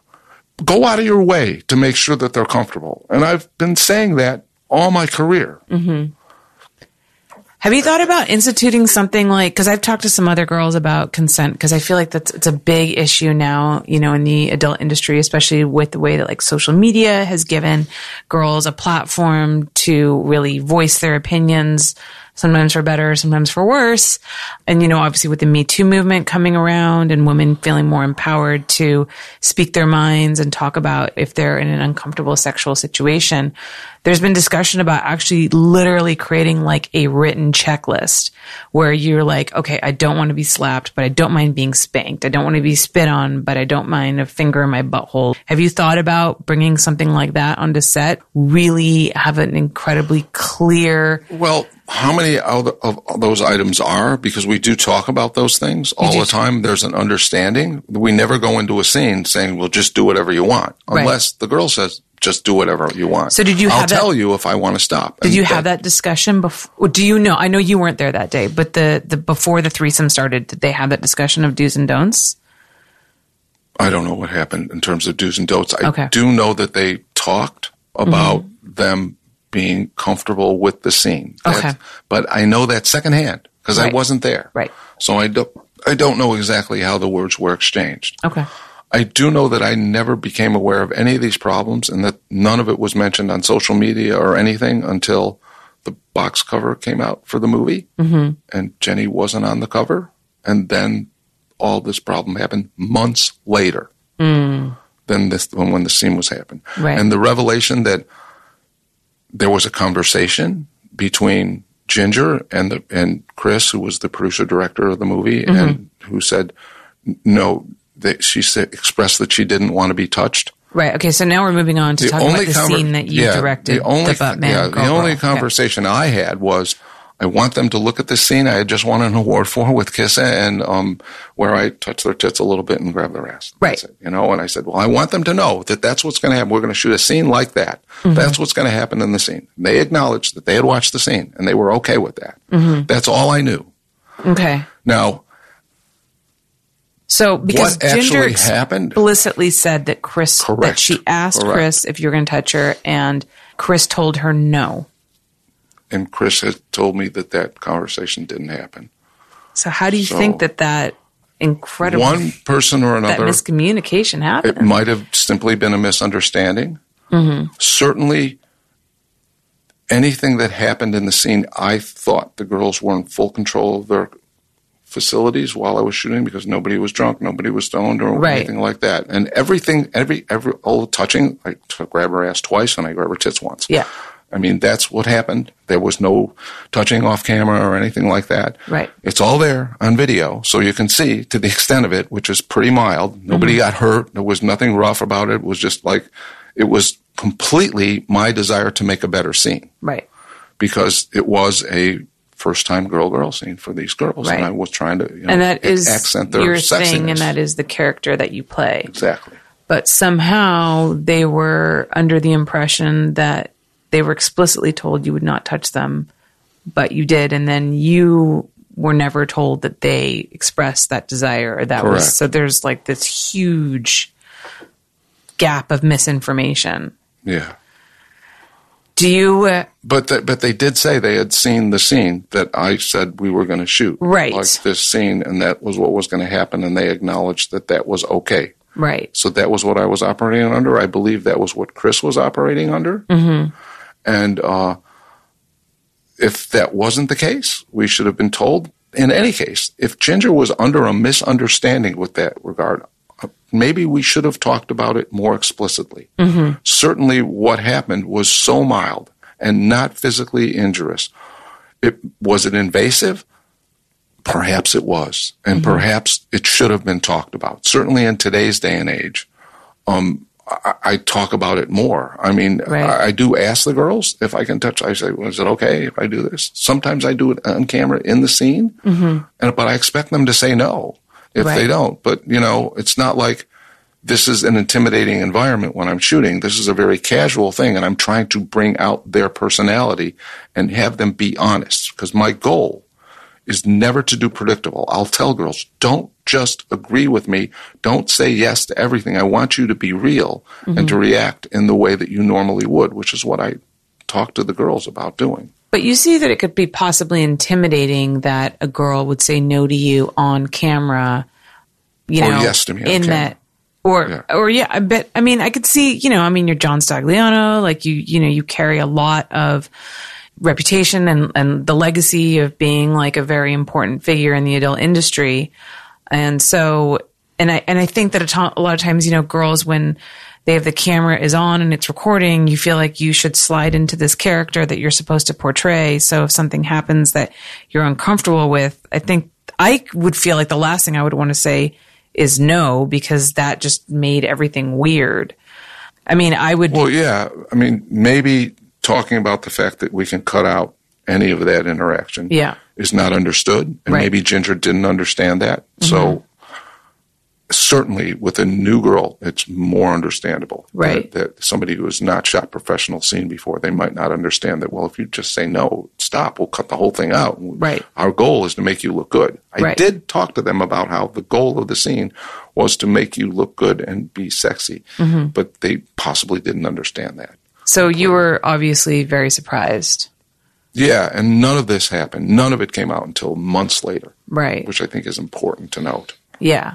Has this changed your mind about how you're going to conduct scenes in the future? Like, are you considering being overly communicative, maybe having a checklist like I talked about, or maybe just, we're all overly, not overly, I wouldn't say overly. We all communicate more now because of the context. The context is today. Mm-hmm. Right. And the context is that men treat women differently. Mm-hmm. The fact is, to this day, I probably make mistakes. Certainly, my wife will be reminding me constantly of all the mistakes that I make. do you ever feel like a little bit of like a fish out of water with society, I guess, in the way that it is now and with the Me Too movement and with social media and with porn performers like having more and more agency? Does it, do you ever feel like, I don't know, maybe a little bit more nervous? Yeah, we're all more concerned because because women have a greater voice. Yeah. So um, the consequences of a misunderstanding are far greater, and that's a good thing. Right, That's a very good thing that the consequences are greater. I think it's very important that people speak up for themselves and feel empowered to do that. Mm-hmm. And society has moved in that direction. So in response to that, talking about potential problems are important. Okay. Are more important than they were before. You just wish that this had been I- communicated to you before you put the DVD out, I would imagine. Yeah, I guess. I don't know. I mean, the fact is, it was. I mean, I don't even remember the timing of when the DVD came out. To tell you the truth, Or the in scene just came relation to any problems, Um, Right. the box cover came out, and Jenny wasn't on the cover, and she complained, rightly so, I might say. It Who was, on the cover? Was it There was Ginger? no cover. It was no person was on the cover. It Oh, okay. crazy, and it didn't sell very well. Possibly because of that. So you know, and I can certainly understand if I was Ginger. I mean Jenny, who was really beautiful. Uh-huh. Yeah. Um, I would say, oh God, I'm, I thought I was going to be on the cover. Yeah, not, I mean, it's the only know? pro porn scene that she ever Yeah, shot, and so as I- she said, I'm will ever shoot. totally sympathetic towards her point of view. Yeah. And I was not running the company actively at the time. Uh, other people were, and I was simply um, filling in as the owner, and I wasn't making that decision. Mm-hmm. I approved it, but I wasn't involved in the creation of the box cover or anything. I just said, "Is it?" They asked me, "Is it okay to put the uh, the box cover out like this with nobody's picture on the cover?" I say, "Yeah, it's an interesting idea. If you think it's the best thing." I'm not going to override you on this. Right. I do. I did override them sometimes, but I didn't choose to override them on that. Right. So Okay, so I have some questions for for my Patreon members that uh, Dana Vespoli actually answered. Um, she was going to come on today, but she wasn't feeling well, so she did send us her answers to some of these questions, and I think they're really well done. So I'm going to read them, and if you want to comment on them at all. Um, so Sam Lewis asked, uh, in an industry that's under the social and societal microscope as porn is, along with social media giving performers so much more of a voice and independence than any other time in porn, why do John and Dana think the realm of do's and don'ts aren't more solidified outside of a few specific sites and directors? So Dana said, I think it's an ongoing process. I know that Erica Lust has a performer bill of rights that is handed out to talent on set. And of course, Tink, kink.com has a do's and don'ts checklist. A lot of studios ask the talent to discuss do's and don'ts before the scene and believe it to be sufficient because I suppose it has been enough thus far until it isn't anymore. So I guess this just kind of like asks the question again, would you ever consider like an actual written checklist? Or do you think that that's too much? I think it's imp- oh God. I feel like a politician right now. Because I can understand like yes, how- I've considered a written checklist. No, I'm not sure. I'm going to answer the question first, and then I'm going to do my segue like a politician Okay. to something else. I hate it when they don't say yes or no at the beginning of, after the question. Um, it's always been important to me that people are on the same page. That what's happening, everybody's consistent with. And and to tell you the truth, I I don't think of women as not being able to decide for themselves what they want to do. I think that's sexist in itself. Mm-hmm. And to imply that a woman is not capable of saying yes or no to a thing is condescending to that woman. Mm. Now, it is true, and we all know in interpersonal relationships that sometimes because of the cost of saying it, like making people uncomfortable or whatever, or maybe the scene should be good and I don't know if I want to do it or not because I'm uncertain. I don't like those situations. I've never liked them. I've stopped performers all the time. Mm-hmm. But the fact is, Rocco used to do stronger scenes in front of my camera, and I'd always be saying, "You sure she wants you to spit on her or something like that?" I don't know. Let's not do that, you know. Mm-hmm. And then at some point in time, I realized every single time I've stopped it, the girl has said, "No, I'm okay with it." And mm-hmm. and Rocco's really sensitive to the girl, so I let it go. But I watched the situation much more closely when he's being a little bit stronger with a girl. Mm-hmm. But all this stuff is not outside the norm, and it's not like that they're surprises or anything. Mm-hmm. But that's another point. Surprises are what happens all the time in real life in interactions with people. Yeah. So if you're going to enter society and leave the womb of the home, you have to be able to say yes or no to what you're doing and what you want to do. And it's assumed that you're capable of doing that. Right. Um, and that actually uh, brought up a question that Hannah um, asked, Hannah Vega asked. And she said, um, here we go. Uh, many of Evil Angel's featured directors and performers have produced remarkable bodies of work that have challenged and elevated traditional depictions of porn. I want to just add in here that you guys were one of the first companies to start um, mixing trans porn in with quote unquote mainstream porn. And that is something that was kind of taboo for a long time, but everyone has adopted now. So that's something that I feel like we should make sure that everybody knows because Evil Angel has been very progressive in that way. We're progressive. Yes, we're politically correct. Actually, we're just horny guys. Oh, that's a turn on. Why can't we do it? Uh, because other people don't do it. I don't know. Because society doesn't like it, but we don't care what other people think in society. So we're just going to do it anyway, which is what happened in 98 when Joey came to me with the idea. He said he wanted to shoot trans porn. And I s he said, will you sell it? And I said, yeah, why not? I don't know. But I had, I had been infected by a trans person Right. and and I think he was a little concerned because of that. But that was purely my own doing and irresponsibleness that, Right. that caused that, and I Right. really think it wasn't relevant to to this situation. Right. So, Right. Um, so to continue her question, um, some of these content creators have been accused of violating their scene partner's consent. In the world of porn, especially rougher or hardcore porn, these same individuals are elevated and rewarded. Their fellow hardcore performers respect them and choose to continue working with them. To what extent are these instances of non-consent just cases of inexperienced performers not understanding their scene partner's style beforehand?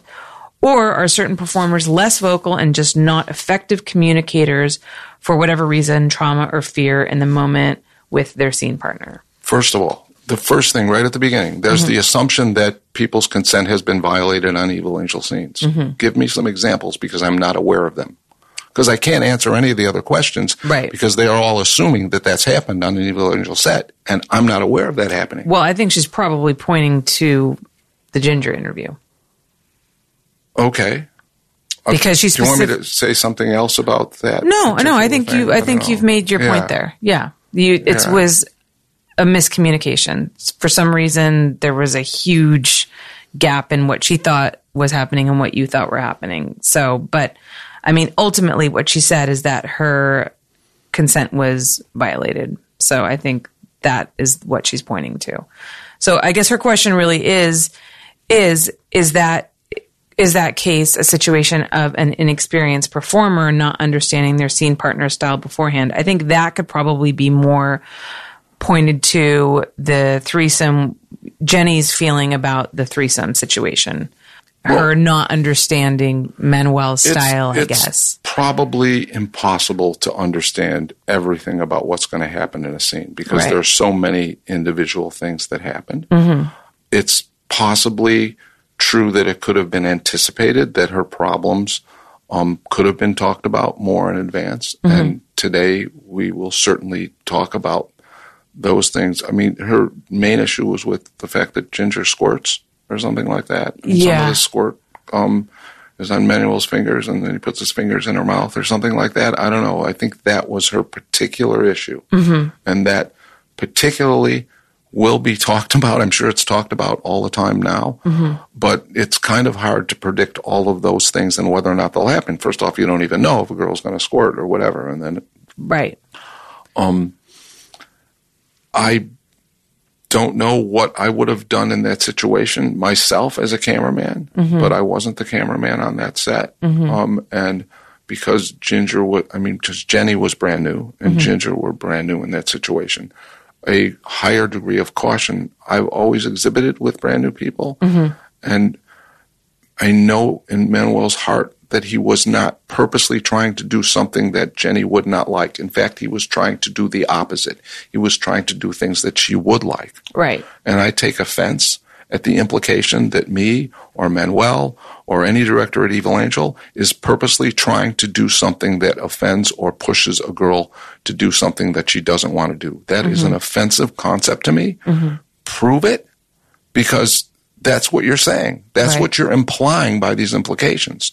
So those require some proof. And since nobody's been hurt on an Evil Angel set or mm-hmm. talked about being hurt in, in, a way where they were forced to do something, I don't say that somebody hasn't done anal sex and wound up being down for a few days or whatever because they pushed themselves too hard or because things went a little harder than they anticipated. Certainly that can happen and probably has happened. Mm-hmm. But no director has consciously hurt a girl on a set because that's what they wanted to do right. or for any reason whatsoever. Right. I I certainly would never tolerate that, not in myself or not in another director. So if you imply it, please give us an example and talk about it some more or don't imply it because that's improper. hmm Yeah, I mean, I think it sounds just like it's it's all about a lack of communication. Yeah.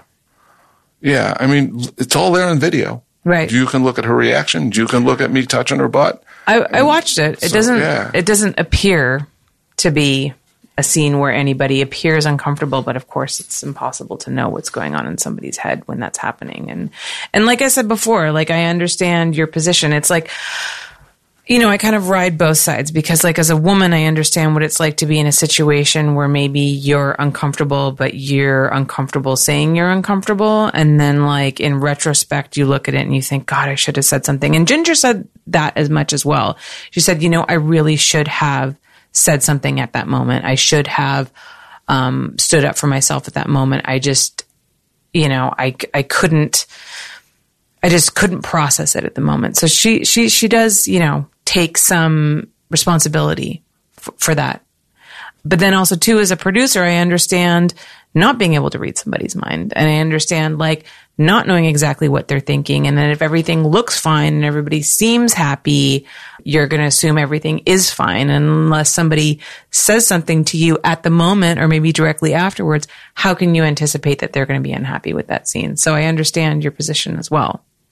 So I don't know what the answer well, is. Ginger felt that her personal space was violated, and that is the explicit right. issue that we're talking about. When people, right, and and I didn't want to violate her personal space. I had no desire to. I didn't want to force myself on her. I mm-hmm. got no pleasure out of doing that. But perhaps it does happen that some people enjoy doing that.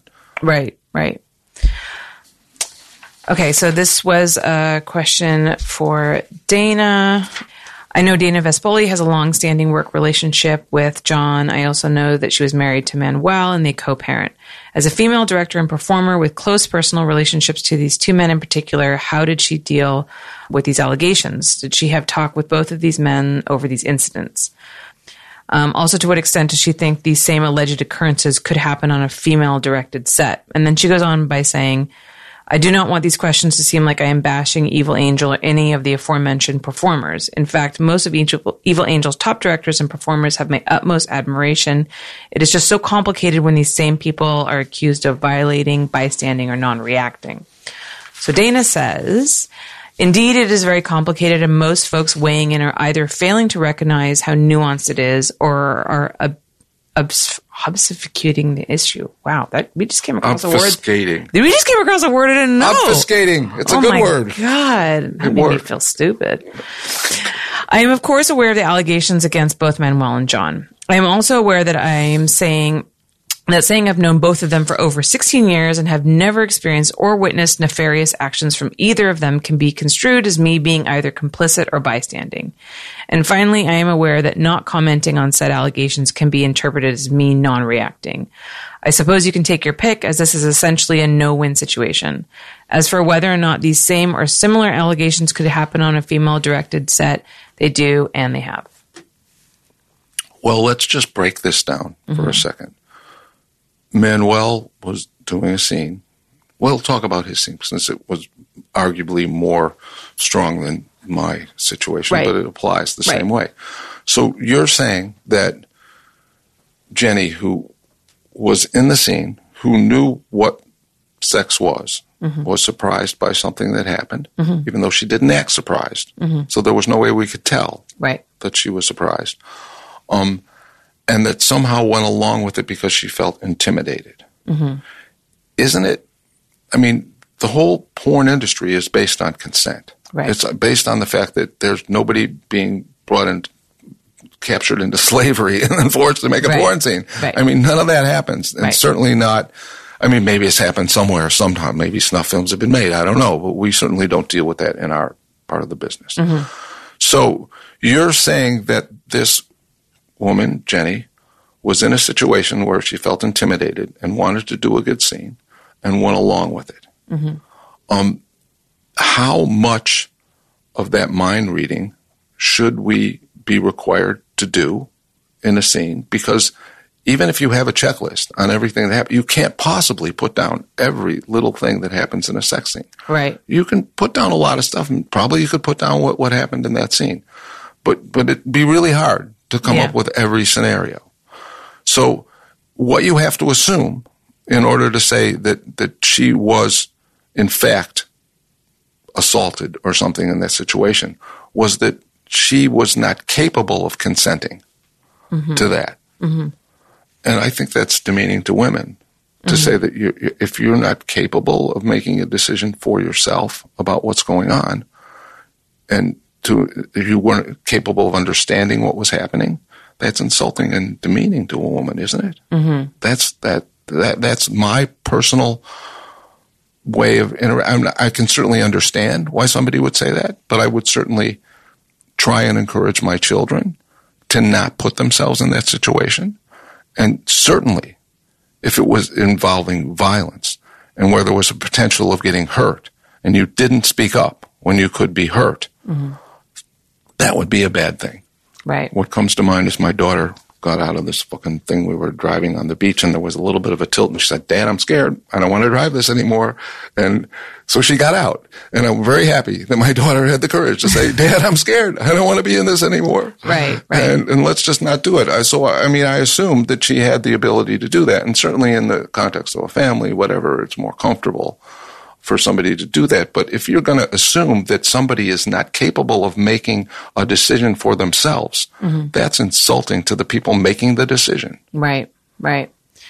I mean, I suppose all we can do is try to cultivate a set and an atmosphere where people feel comfortable and feel that they can, you know, articulate if they're not feeling comfortable or they want to change something or didn't want to do something and try to make sure that we have clear communication and talk about do's and don'ts. But I think ultimately this is, you know, something that's probably going to happen again at, at some point. And, um, I don't know. It's tricky. It's tricky. And it's tricky when you're dealing with sex too, because there's a lot, you know, some people have a lot of issues around that. And, um, I don't know. It's a, it's a difficult thing to navigate. Issues, insecurities. Am I living up to the image of what other people think I should do? This happens Right. every day in all our interactions. It's going to happen today, probably. Yeah, this is with true. the- and it's happened with me where I kept my mouth shut and maybe I regretted it later. Right.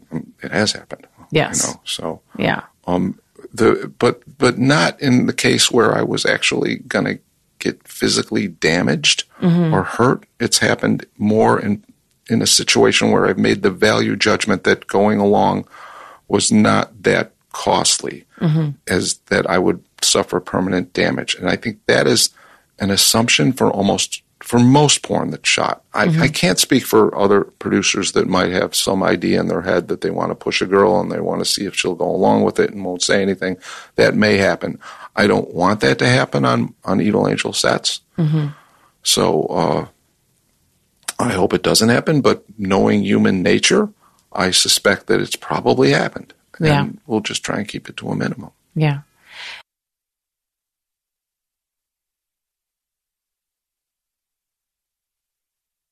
Is there anything that you would want to say to Ginger in particular if if she was here? call me, talk to me. no, I don't know. I mean, what happened? I, I, I don't think that that it's good to make allegations that you won't back up to the face of the person that you've made the allegations to, mm-hmm. and that I really am sorry if she had a misunderstanding and that she felt that her personal space was violated. That mm-hmm. was not my intent, and I I was trying to do a good scene. And I mm-hmm. thought we were all on the same page. And I thought the scene came out pretty good. I think people work really hard. And certainly that was the feeling we got on the set after the fact was that we had done a pretty good scene for our first scene for girls that were not necessarily lesbians or anything, but they did a good scene and we had fun. But if I misunderstood something, I'm sorry. Okay. All right. Well, thank you, John. I really appreciate you coming on and, and talking about this. And um, I know it's an uncomfortable conversation to have. And, you know, we all want to go to set every day and have just a performers that are on board and everybody's happy and has a great scene and everybody walks away with a big smile on their face. But this is an industry that can be kind of tricky sometimes and these problems do come up and especially when you've been working in it as long as as you have and you know as i have um i i think these issues are going to come up but i think it's important to talk about consent and and to talk about communication and um it is an issue and it is an important one so i appreciate you coming on to talk about that Thank you very much. is there um anything else that you want to talk about? Well, I was quoted in Jezebel when we were talking about um, the movie that I was doing called Consent, and the um, the writer quoted me, um, and it's, it, I thought she had written it herself. I, don't, I mis, misremembered it. That's another word that's not really a word, but um, where where I said something about well, if there's a controversy and there's some difficulty, I run towards it instead of away from it, and that I I can't say that I do that all the time, but I would like to do that all the time. And I think it's important to do that all the time. Yeah, yeah, I agree.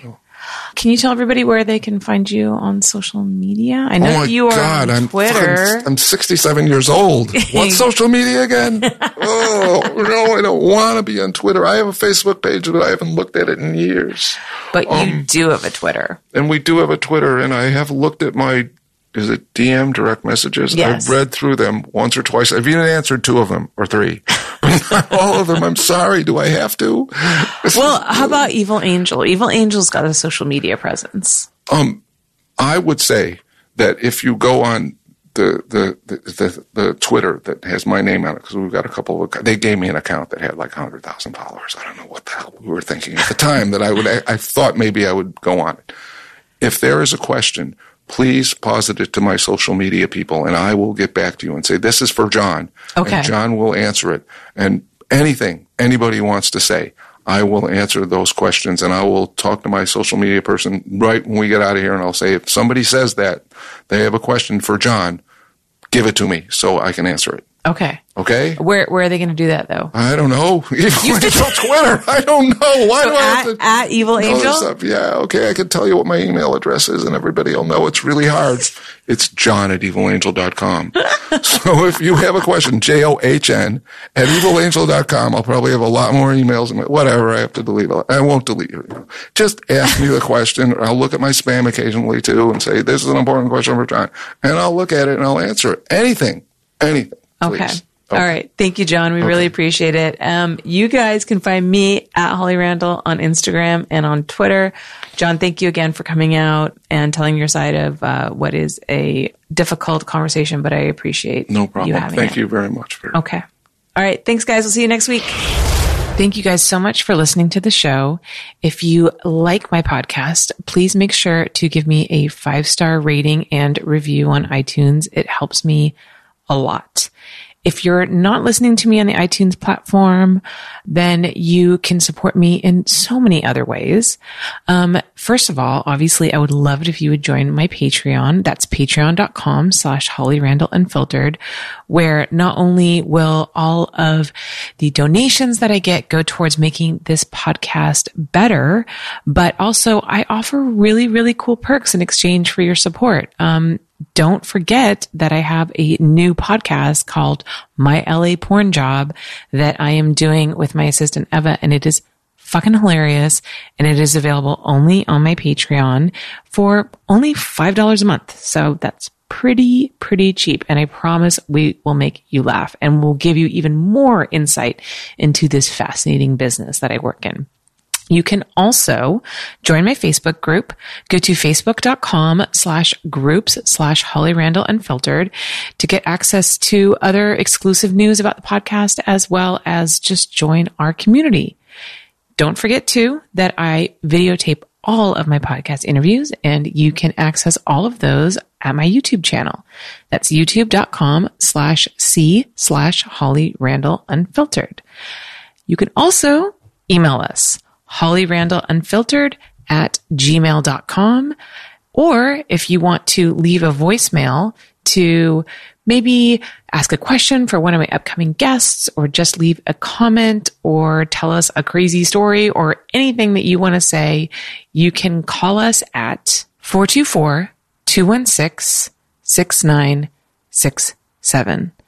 So please send us an email, leave us a Facebook message, leave us a Patreon message, um, leave us a voicemail, and we will maybe get back to you on the show, um, especially the new podcast that I'm doing with Eva, my LA porn job will definitely be uh, responding to some of your messages.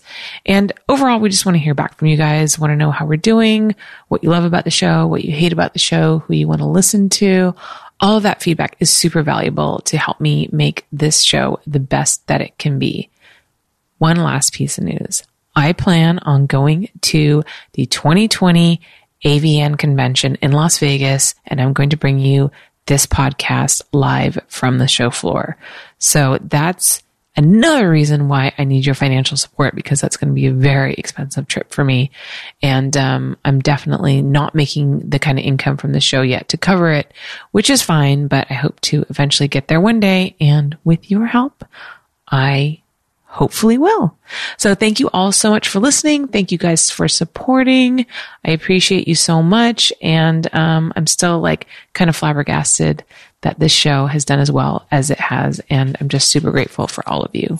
Next week on the podcast, I have Amberly Rothfield on. Amberly is a phone sex operator who's also a bit of a marketing genius, and she's going to tell us basically about how to make the most out of your online career as a sex worker.